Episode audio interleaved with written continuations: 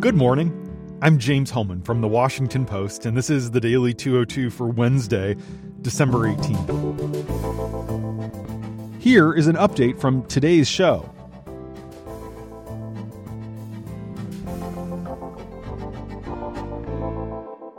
President Trump, on the eve of his expected impeachment, lit into congressional Democrats for what he deemed a perversion of justice and an attempted coup predicting Tuesday in a rambling and rageful letter that voters would punish Democrats and history would vindicate him.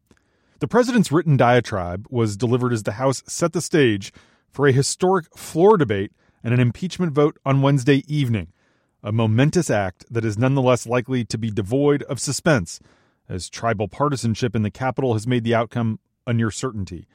House Democrats stood largely united on Tuesday in their march to pass two articles of impeachment for abuse of power and obstruction of Congress, which would make Trump the third president in U.S. history of 45 to be impeached. House Speaker Nancy Pelosi said lawmakers are ready to exercise one of the most solemn powers granted to them by the Constitution, describing the vote in a letter to her Democratic colleagues as an act of moral courage. Trump acknowledged that his own six page letter addressed to Pelosi will not alter the trajectory of the proceedings, but he registered his objections in characteristically fiery fashion, with the stated intent of memorializing his sentiments for the historical record.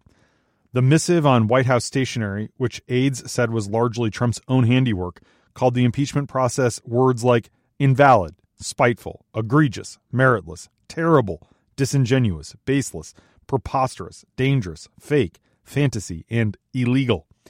Trump was particularly scathing in his personal denunciation of Pelosi. He accused the House Speaker, who describes herself as a devout Catholic, of lying when she said that she prays for him and of disrespecting Americans with what he called a false display of solemnity. Trump worked on this letter for more than a week, revising drafts with policy advisor Stephen Miller and legislative affairs director Eric Ueland.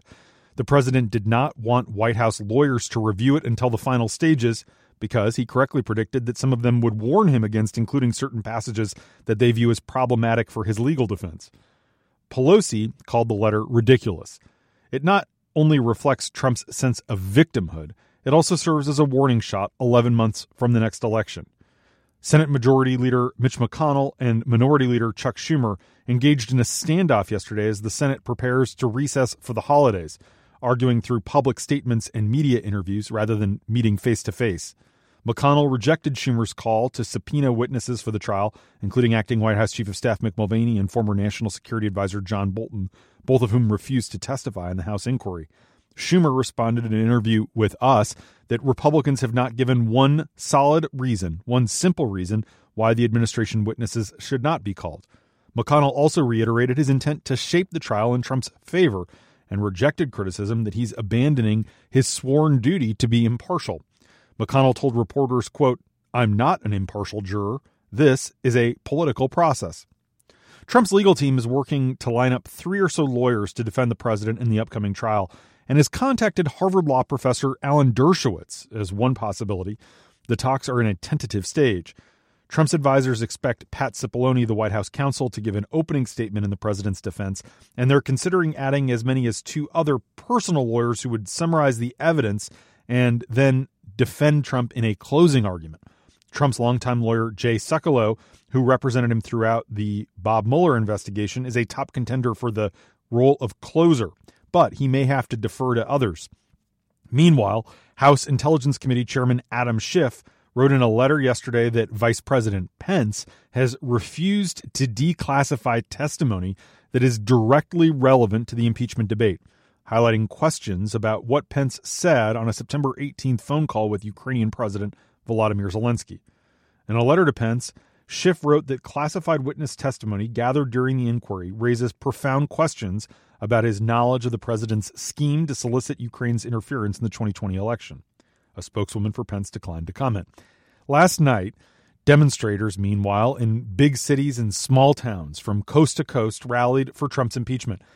Protesters in the dark of a snowy New England evening chanted, Dump Trump, while those marching in the warmth of southern Florida brandished signs reading, Impeach Putin's puppet.